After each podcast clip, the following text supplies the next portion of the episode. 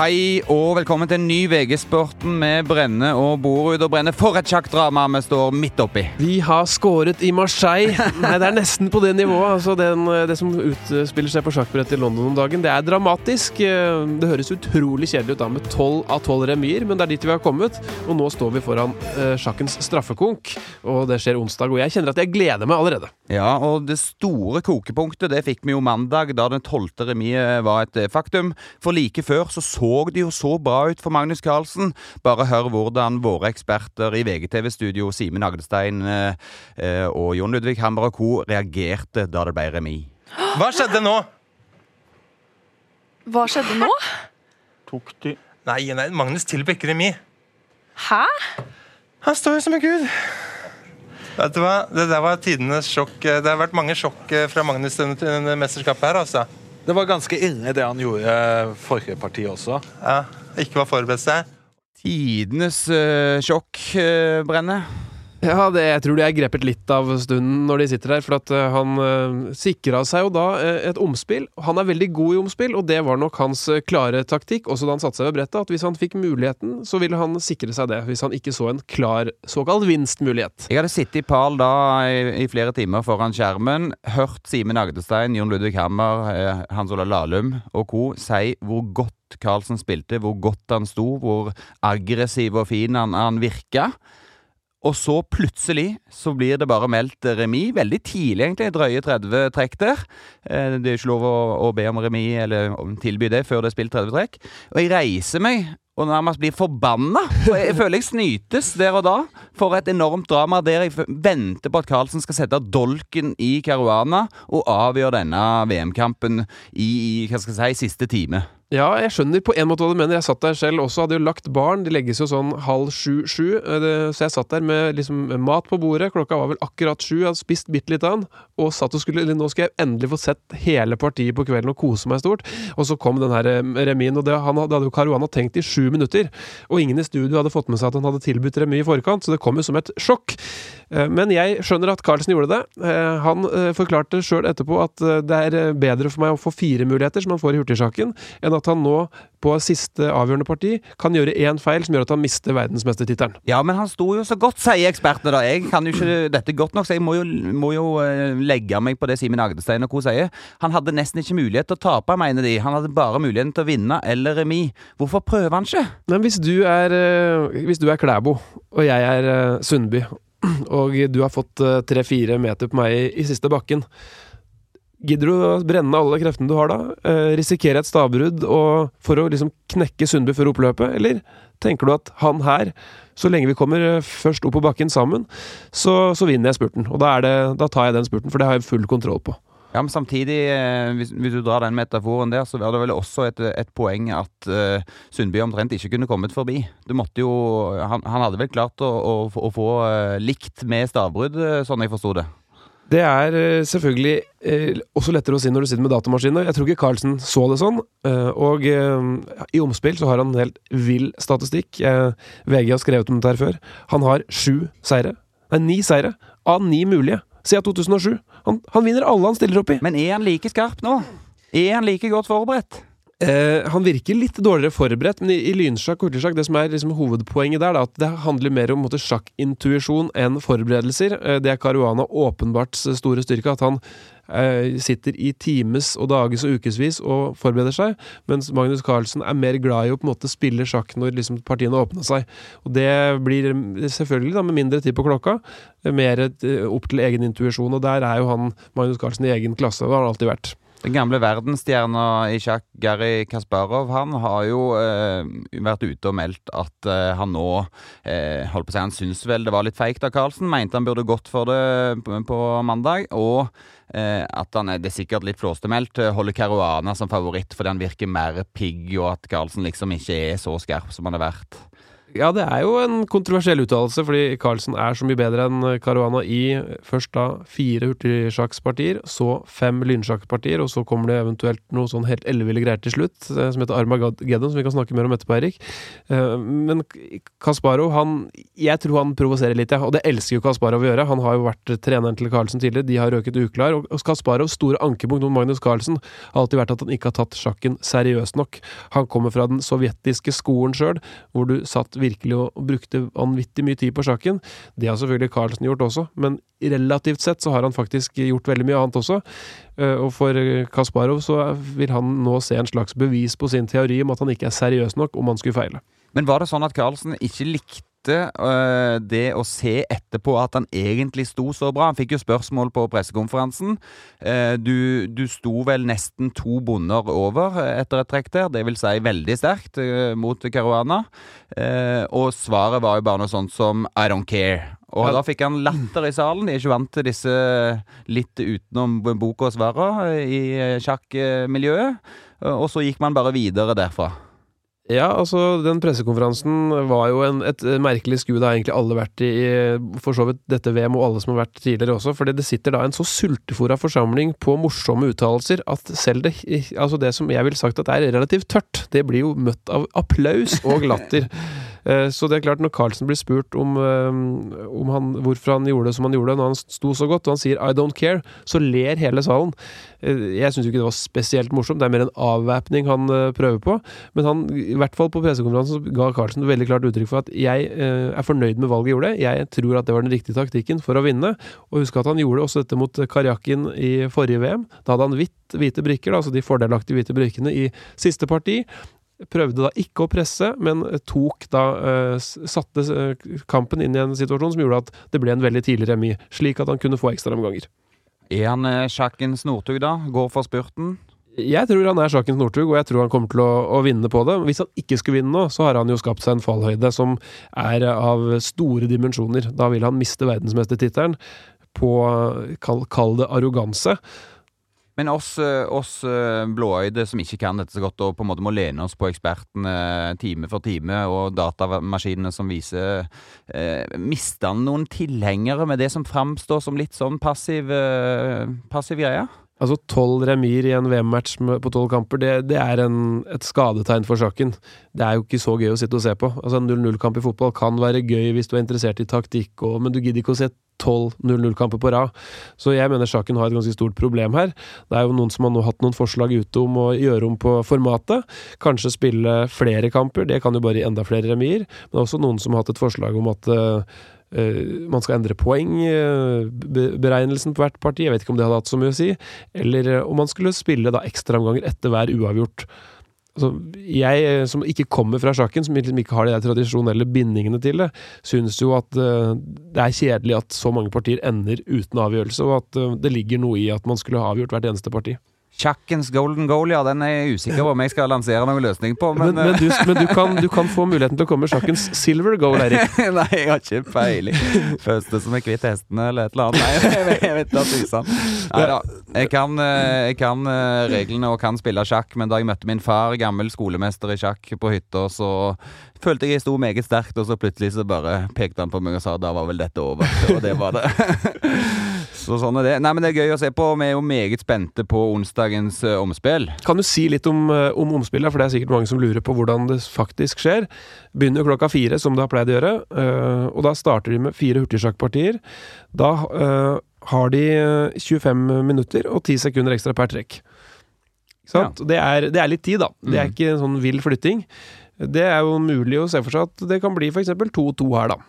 Eh, og Hvis det blir det, så går man over til lynsjakken. Da spiller man fem enkeltpartier hvor begge har svart og, vart, svart og hvitt i hvert sitt parti. Hver enkelt match kan avgjøre. Så vinner du én, så er det, kan det være i orden. Ja. Eh, Kjempefordel å begynne med hvitt, da. eh, nei, men du spiller to. Altså hver, hver kamp er to partier. Ja, ok, skjønner. Mm, så, eh, ikke sant? Og så hver, hver kamp er da fem minutter lang, og så får du tre sekunder ekstra per trekk.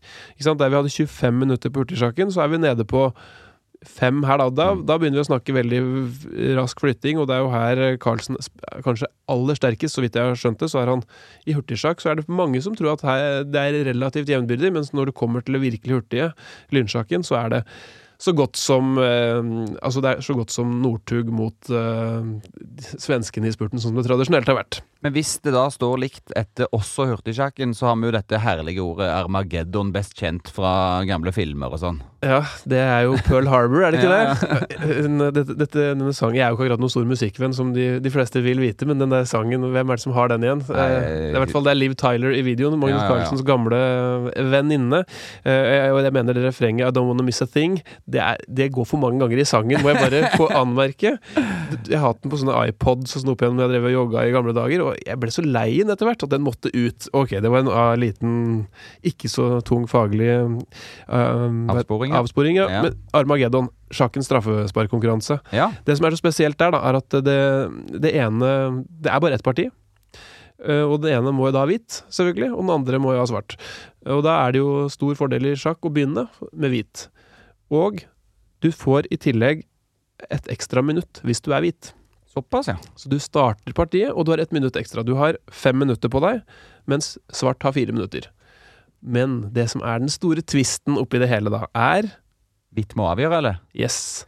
Ja. Så hvis, hvis svart holder remis, så har svart vunnet? Jepp. Så de fleste anser vel det som en fordel å ha svart. Ja. Og spesielt Carlsen, som er sterk med svart. Han er jo bare sterkere og sterkere med svart, sånn det ser ut. Jeg syns ofte han havner på offensiven med svart. Ja, altså tra Tradisjonelt så har, han, har jo han som alle andre vært best med hvit, men nå i, i VM så har det vært litt annerledes.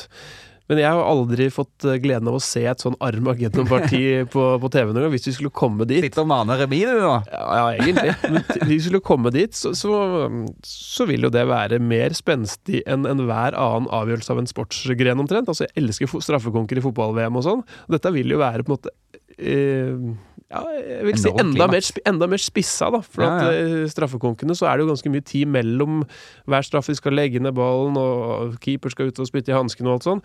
Her vil det være enorm flytting hele tida, og vinneren Men vi er snakker faktisk en idrett, da, eller en sport, er vel riktig ord, eh, som, eh, som man kan spille uavgjort helt til bunns, og så er det kåra en vinner på kun remis.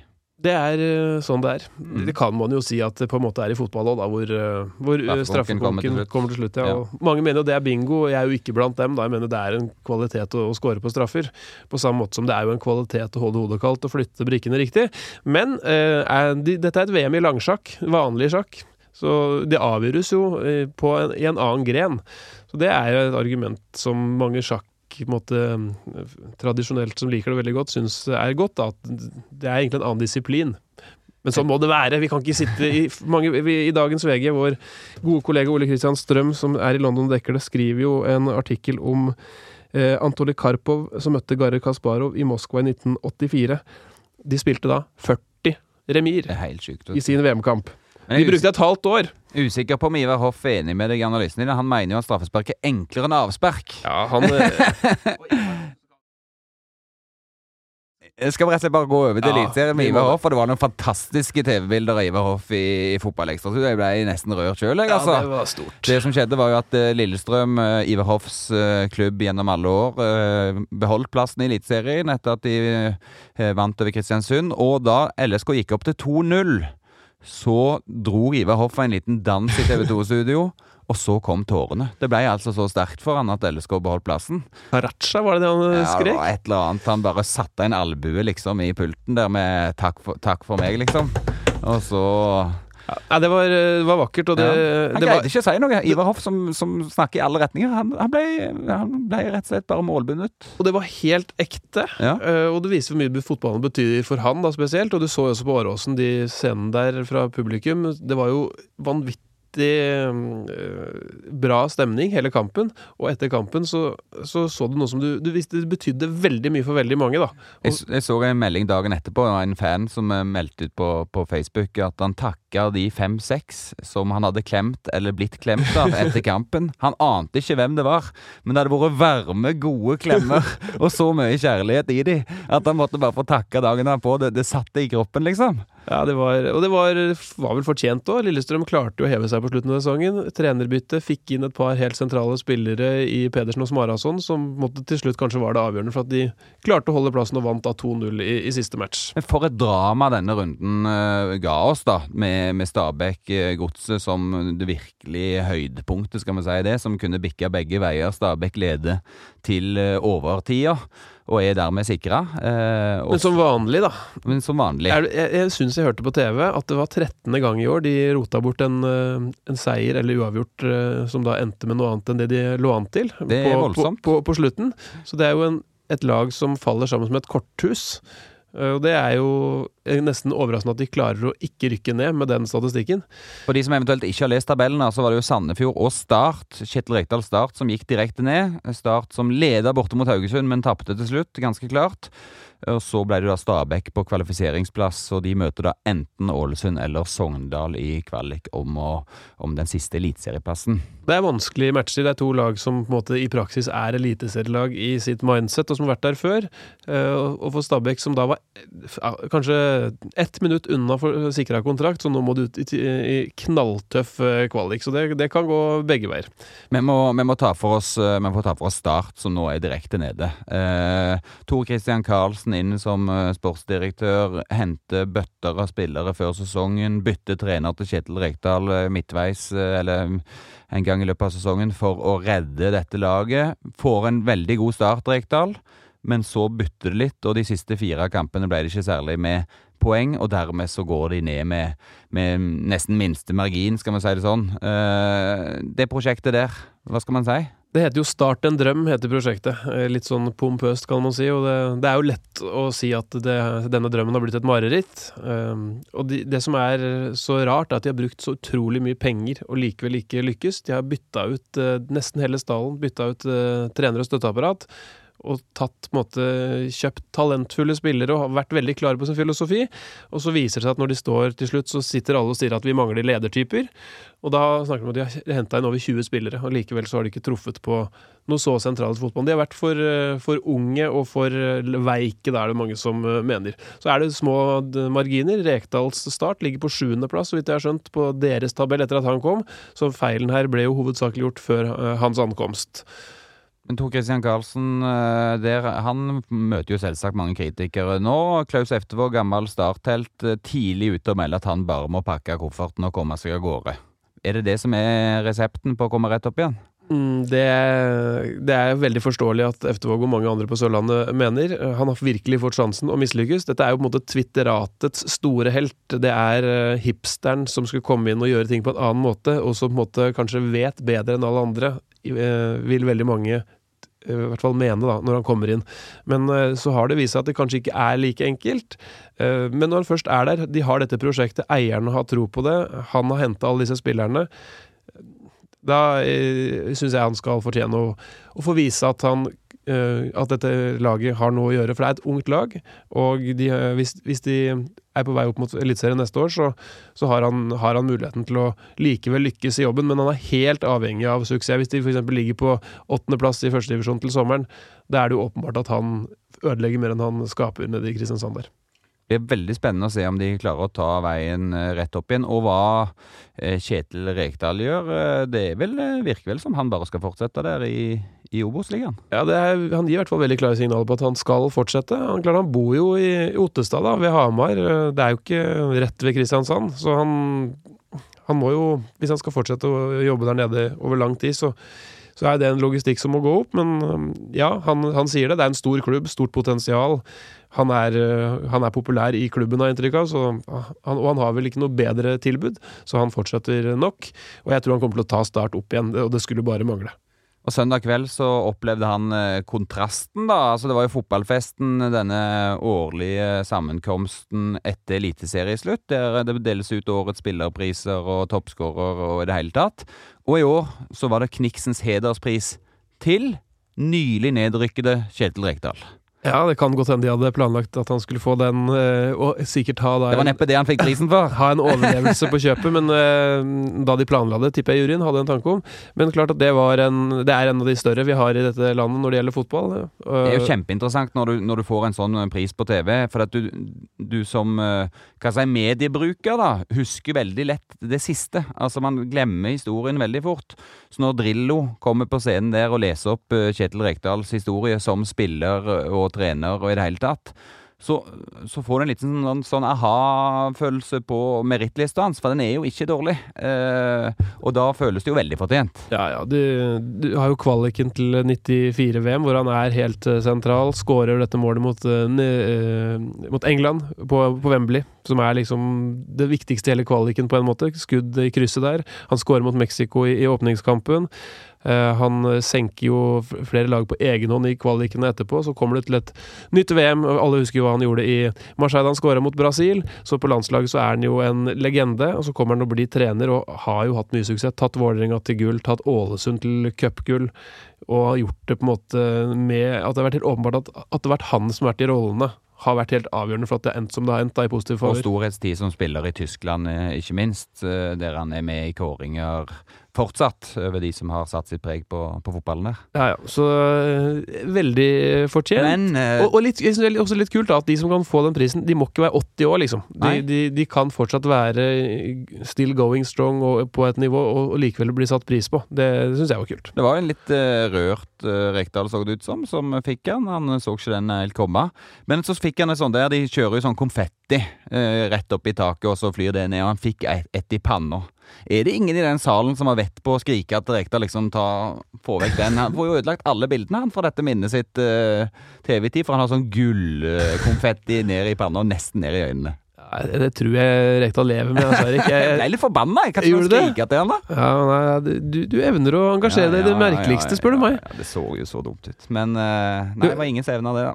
Uh, men du engasjerer deg mye om dagen, da? Ja, som TV-seer. Jeg er en aktiv seer. Ja. Mye, reiser meg mye som TV-seer. Uh, eh, maner litt, skrike litt til TV-en, får få svar, men ja. får ut mye. Men det, for vi snakka om litt før sendinga, var at nå har det blitt sånn at man ser på TV uh, live, så Sport må man se live, så det er greit. Mm. Det er ikke noen diskusjon om det. Men når det gjelder serier og andre aktualitetsprogrammer, for ja. da Gåten Orderud, ja. uh, som vi begge er stor fan av, altså vi snakker nasjonal toppklasse-fan av den serien.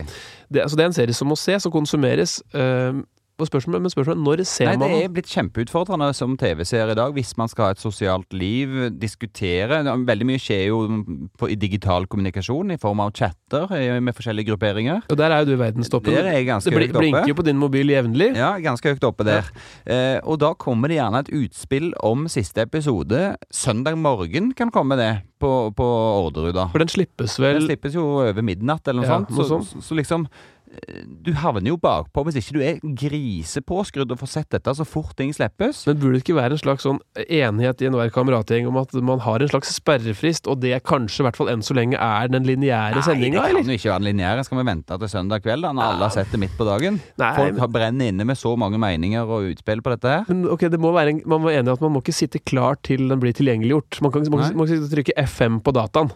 Det går ikke. Men det, mister man også litt av den diskusjonen rundt dette her fordi at folk ser til så forskjellige tider og ikke vil bli spoila? At liksom den der eh, holdt på å si, Alle ser det søndag kveld, møtes eh, på jobb mandag, og så i lunsjen da så bare hamres det på med meninger. Fordi at noen har ikke sett det ennå. Man sparer det. Venter til man får alle episodene på ei rekke. Den type ting. Miste litt av den spontaniteten. Ja, altså, De som er så digitalt påskrudd, gjør det. Men jeg var hjemme hos mine foreldre i helga. Der, der venter man til lineærsendinga 21.40. Selvsagt. Så der eh, så vi på fotballfesten før det, og så var det, ble det litt eh, rett og slett for sterk konkurranse fra, fra Sørum og Orderud gård eh, etterpå. Og det, de, de, fleste i Norge ser det tross alt fortsatt på den måten. Men jeg tror det må, det må lages noen nye sosiale kodekser. Men det vi har merka i, i mediene og i sporten i mange år, at ting går fortere og fortere. Det er veldig hett når det het. Og så blir det fortere dødt. Det er bare å se på et, eh, et OL-gull, f.eks., hvor stor eufori det er i sekundene og minuttene etterpå. Så går det et par timer, og så er den saken erstatta av andre ting som skjer i det løpende nyhetsbildet. Og Sånn er det nok litt med disse seriene også. Eh, Men sånn er det bare. Eh, Vi har hatt, når det er sagt, mange gode diskusjoner rundt både Birgitte Tengs-serien og Orderud-serien på VG-sporten for tida. ja, ja, vi må bare takke programskaperne for det. Så må vi litt tilbake igjen til fotballfesten, fordi at det var en spesiell pris for årets Obos-trener. Ja. Han uh, heter Steffen Landro, og han er nest Sotra-trener. En mann som har gjort seg kjent, i hvert fall i sosiale medier og i bergenspressen, for å snakke rett fra levra. ja. Uh, og han hadde vel en uttalelse her om en spiller som eh, vi ikke ser så ofte fra trenere på, på toppnivå. Ja, det var jo et intervju med BA, da, Bergensavisen, eh, lørdag, eh, hvor han, eh, Steffen Landro, sier Vi har en svenske her som heter Elmin Nurkic. En fyr jeg personlig ikke liker. Jeg liker ikke å tre med han, jeg liker egentlig ikke spillertypen, og jeg gruer meg til å kanskje måtte jobbe med ham i et år til. Men statistikken hans er helt enorm. Han tar ut motstanderens beste spiller på hver eneste dødball, han er et monster, og han sørger for at laget mitt tar poeng. Derfor må jeg ha ham her, sier Landro. Eh, og det er jo eh, fascinerende uttalelse. Eh, vi snakka litt om sjakken i stad, hvor de som, disse som sitter i salen, de får de aller kjedeligste svarene, og bare de får noe som er bitte litt, så liksom ler man. Her er vi en mann som virkelig tør å si, si det som det er, og det, det trenger vi i norsk fotball. Herlig, herlig. Får håpe han har et relativt godt forhold til spillerne sine sånn eh, trener-spillermessig, til tross for litt uh, klare beskjeder. Ja, jeg er jo enig. Altså, det var noe sverd fra mediesiden, men sånn fra personalledersiden, så må, må jeg kanskje si at jeg jeg personlig ville nok unngått å sagt at folk jeg har ansvar for, er en person, en person jeg ikke liker. Har sett lite sånne uttalelser i Media24 om meg og andre på, på sporten, og håper jo det fortsetter sånn. Ja, jeg Akkurat det tror jeg vi skal klare som nyttårsforsett også i, i 2019. Og Nestotra, når det er sagt, veldig bra sesong. Er da med opp i opprykkskvalik til slutt, og det er imponerende for en veldig liten klubb. Interessant poeng der i den eh, kvalikgreia var vel at eh, Nest Sotra i seriespillet hadde meget godt tak på Ålesund, greide ikke kvalikkampen sin, og samme med Ull Kisa, som hadde tatt eh, Sogndal i serien, men når det kom til det harde, så var det Sogndal og Ålesund, de vel de to med de øverste plasseringene som fikk hjemmekamp, som kom seg videre, takk. Og det er nok bra. altså Nesotra og uh, Ull Kisa har ikke altfor mye Eliteserien å gjøre, spør du meg, over en lang sesong. Da lar vi det stå som fasit, og så går vi videre til snø, vinter, kulde og herlige opplevelser fra skisporet. For endelig kan man stå opp eh, på lørdag, eller eventuelt bare droppe å stå opp. eh, Bare gå rundt i bokseren, skru på NRK. eh, Eller Eurosport, hvis du ser på vintersporten der. Og så nyte deilige opplevelser i langrennssporet. Og denne helga så var det Bolsjunov, den russiske bjørnen, som på herresiden gjorde det meget sterkt, og på kvinnesiden selvsagt vår egen Therese Johaug. Jeg vil bare ta Johaug først. Best i verden, som forventa. Eh, samme idrettsgleden som før. Eh, morsomt å se. Hun har sona sin straff. Eh, nå er det i en måte ingen spørsmål å stille rundt det lenger. Og hun kommer til å bli stor denne vinteren her, og kommer til å røre nasjonen bare mer. Så er, jeg vil bare, hele mitt hjerte, si at det er morsomt å ha Johaug tilbake i sporet. Absolutt og absolutt. Og denne Bolsjunov, jubla du like hardt for han? Jeg syns han er god til å gå på ski, i hvert fall. Så eh, selv om jeg ikke jubler når en russer vinner, så, så gir jeg han kreditt. Det som er spesielt, er at han er like god i sprint som i distanse, og at han ser uslåelig ut på distanse, i hvert fall. Selv om i sprint så fikk han utdelt seieren av en uh, Klæbo som trodde han var Bolt, trodde han bare skulle juble til publikum før han gikk i mål. Ja, altså Det er så klønete som det er mulig å få det. Det jeg ikke skjønner, heller ikke i friidrett. Ok, du skal bruke minst mulig energi, liksom, for du skal gå et viktig løp dagen etter eller løpe om et kvarter, sånn som Bolt noen gang skal.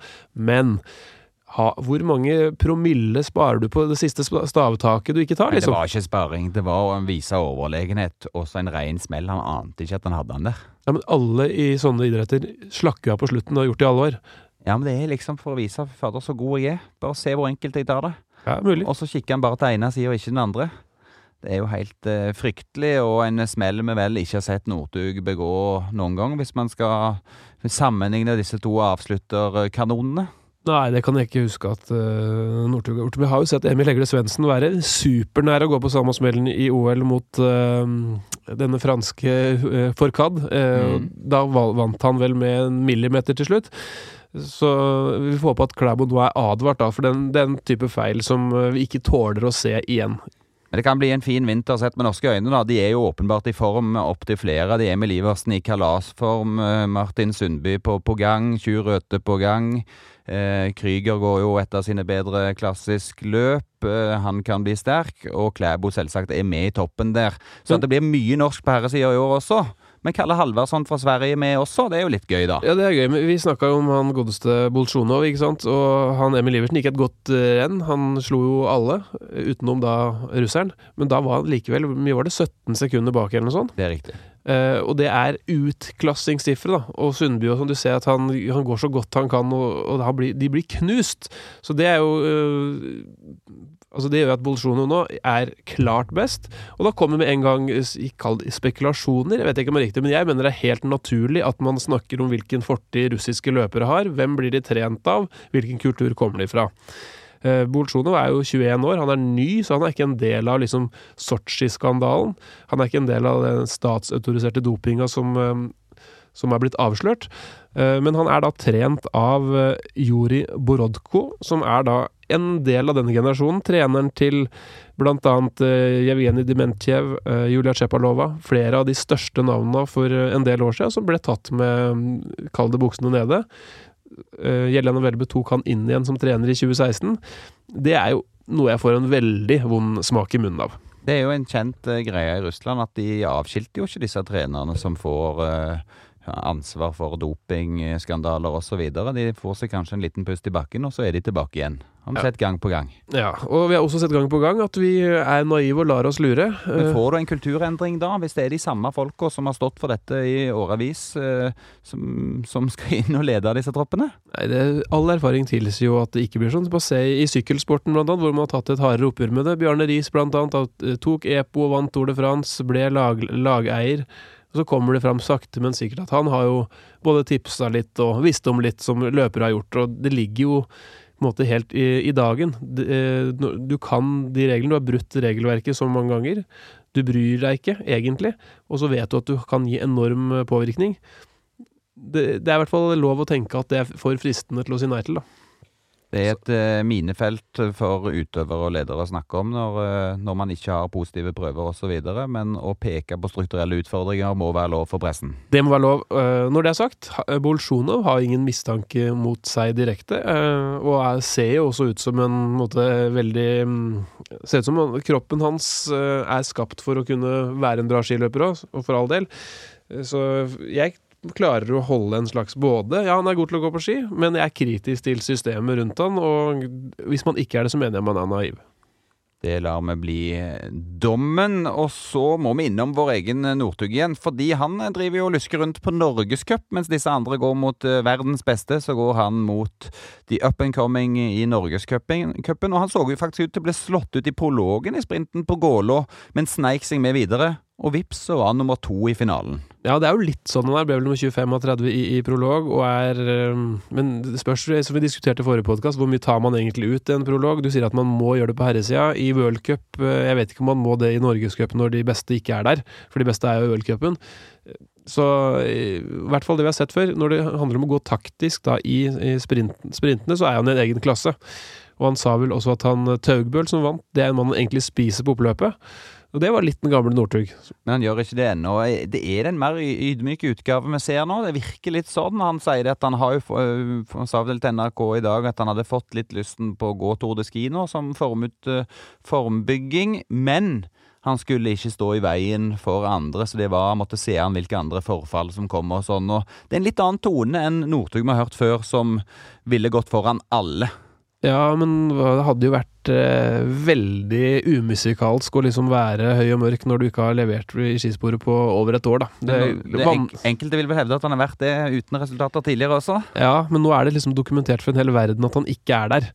Så jeg tror at han er såpass smart at han øh, skjønner at øh, alt annet enn en mer ydmyk Så ja, han har blitt mer ydmyk, men det er ikke nødvendigvis at han har øh, måtte blitt det. Han, har tvunget, han, er, han er tvunget til å forstå at det er den eneste måten han kan spille korta sine nå. Han er en pokerspiller. Han satt, med, han satt i sin tid med bare S, så var det en liten periode han var nede på litt øh, Ruter 7 og hva som verre var, og nå er han nede på liksom lave tall på, på hele hånda. Yes, det blir spennende å se. Det er morsomt å se at det er litt uh, antydning til form eh, på vei der. Får vi se om han kan finne den. Men tror du det? Tror du han, hva tror du, Nei, Erik? jeg har ikke den store troen. Du tror ikke det blir det, er ikke, Jeg altså, håper, men jeg har gitt litt opp. altså, det vi snakker om nå, er vel altså VM i C-felt. Det er det store i denne sesongen her. For meg er det det eneste som betyr noe med Northug. Om han eh, går verdenscup etterpå og gjør det bra, f.eks. Uinteressant. Jeg mener at det er det Hvis han ikke kommer til VM, er den karrieren død da? Ja, det tror jeg. Eh, men han eh, Og han har så mange gode han skal slå for å komme til VM òg, at han må vise noe før det. Han må vise at han kan få toppresultat eh, internasjonalt. Så det Jeg som skjer må, tror du, han, han må, du tror han må det? Han må ha, ja, han må vise noe før VM, ellers så, så kommer han ikke dit. Det er helt klart. I januar måned, da må han være der, Men han- det, han må vise noe i verdenscup, tror du, eller? Ja. ja. tror jeg. Jeg tror ikke han kommer seg dit uten å vise noe overlegent eh, bra, helt der oppe, som, som slår disse andre som har vist eh, topp internasjonale resultater. Noe annet ville jo vært eh, rart. Og så vet vi at det er øh, 2020-sesongen som kommer da etter den kommende sesongen. Det er en sesong uten mesterskap. Det er på en måte en sånn perfekt legge-opp-sesong. Og, og han har signert for TV 2. Ja. Så, så holdt på å si, veien er jo lagt. Blir det ikke noe greie på det nå, så begynner han i TV og blir eh, spilloppmaker eller ekspert, eller det er en slags blandingsrolle der, vil jeg tro. Og det er liksom VM i 2021 igjen, lenge til. Og så har du da et OL i 2022 i, i Kina. Det er jo kult, men det er, er så lenge til. Det oser jo ikke motivasjon av han til det. Så det, Så det, vi, er, vi, er, vi er enige om at det handler om C-felt eller kroken på døra. Ja, sånn jeg har forstått det, så blir det nok det. Du, vi gir oss med Northug der, og så tar vi litt grann av vår meget populære matspalte til slutt. Fordi at uh, vi har fått veldig mange reaksjoner etter at vi snakka litt om tikka masala, vår eh, kjærlighet til det. Og folk er nå ute i butikkene og prøver litt sjøl av varianter. Og vår egen uh, frilanser, stringer Erik Eikebrokk i Trondheim, som dekker Rosenborg, han var på, på linja i går med, med spørsmål om hvilken tikka masala han skulle gå for. Og vi fikk også et bilde av steikepanna der han var på gang, og der var det fryktelig mye grønnsaker oppi. Altså For å klargjøre først, da. Man kjøper enten den gule saritasen, som heter Korma, den er god. Eller kjøper man den svarte Toro Tikka Masala-kofferten. Det er de to store, men Tikka Masala-kofferten er best. Det, Eikebrokk gikk for Kormaen. eh, All ære til han for det. Kyllingen var på plass i panna, men det var altså ikke måte på hvor mye annet det var. Det var kål, og det var Nei, det var ikke kål, det var gulrøtter, øh, Løk. løk øh, Ja, han kom med noen Ja, rosiner, ja, det! ja, det var fem-seks elementer oppe i tillegg til kyllingen. Og så på slutten var det rosiner som ble bare dryssa på. Ja, Helt forferdelig å se det, på. det, det er noe av det verste jeg har sett, altså. Det må Ja. bare sies. Ja, så dagens matspalteråd er Dropp, Dropp rosiner, rosiner, ja. i hvert fall. De Ta med et par grønnsaker hvis du vil være sunn, men ikke for meget. Ikke la denne kyllingen drukne i grønnsaker. Nei, vi har vel et møte snart, vi, Ja, vi har et møte snart. Men uh, det var en uh, hyggelig opplevelse å se deg igjen i studio, Brenne. Vi skal veldig kjapt innom, uh, som vanlig, innom våre lyttere på Facebook. Tina Tellefsen melder Tine Tellefsen til Toka melder synes det er feigt av Karlsen å gå for remis når han har hvite brikker. Ja, det er jo Vi tar en til. Tom Diafev melder feig. Prikk, prikk. Genial vet jeg ikke, men trøtt type i hvert fall. Ja, det, det første er jo Ja, det lønner seg jo ofte å spille litt hardere når du har hvite brikker, for da har du ofte et initiativ. Han hadde det i den kampen, men han tok et taktisk valg. Eh, trøtt type Ja, altså, Magnus Carlsen, han eh, er et hundreårsbarn, som vi kaller det. Eh, han er en av tidenes største sjakkspillere. Så det er veldig mange andre ord jeg ville valgt om han enn det. Jeg ville heller sagt at vi skal være utrolig glad for at vi lever i en tidsalder i Norge hvor vi får lov å oppleve Magnus Carlsen som sjakkspiller. Vi tar med to som hyller han. Brit, Britt Laila Buer. Han er smart, er det ikke lov å være det? Heia Magnus. Og Martin Movik melder genial. Må jo være lov å gjøre det han gjorde, uten å bli halshugd for det. Helt til slutt litt håndball. Mats Fredriksen. Håper dere rekker en prat om Elverum håndball sin poengrekord i Champions League.